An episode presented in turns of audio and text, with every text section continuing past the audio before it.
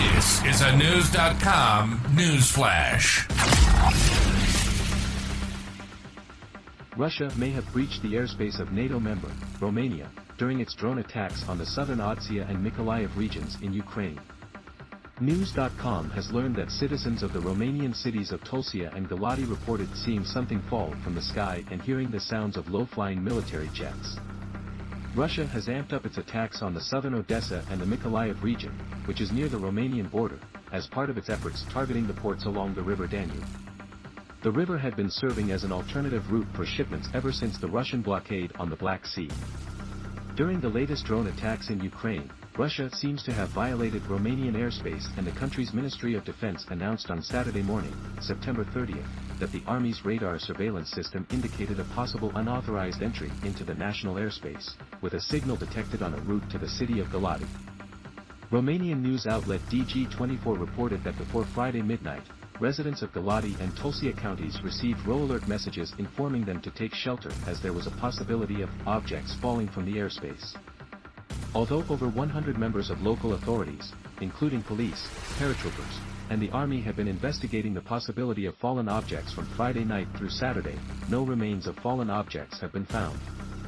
The outlet reported that around Saturday noon, police forces decided to withdraw from the scene. Only two ISU crews, one from Brăila and one from Galati, remain stationed. However, this is not the first time Russia violated the airspace of the NATO member country. On September 9, Romania's foreign ministry summoned the head of the chargé d'affaires of the embassy of the Russian Federation in Bucharest demanding answers for how Russian drone debris ended up in Romanian territory.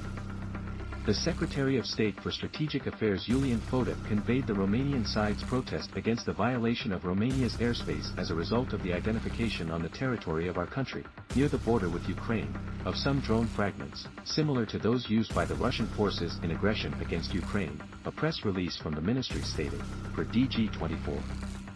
At the same time, the Romanian official condemned the systematic, unjustified, and brutal attacks by the Russian forces against the Ukrainian population and civil infrastructure, including the one on the Danube, near the border with Romania, which generated security risks for Romanian citizens in the vicinity, the ministry stated at the time. The latest drone attacks in southern Ukraine are yet another instance of the Kremlin's desperation to turn the tide of the war in favor of Russia. News.com has already reported that Russian President Vladimir Putin is gradually redeploying the troops formerly under the command of the Wagner mercenary group in the war with Ukraine. During the televised meeting, which took place in the Kremlin a day before it was aired, Putin discussed the formation and deployment of volunteer units with former senior Wagner commander Andrei Troshev, better known by his nom de guerre, Sedoy, or Grey Hair.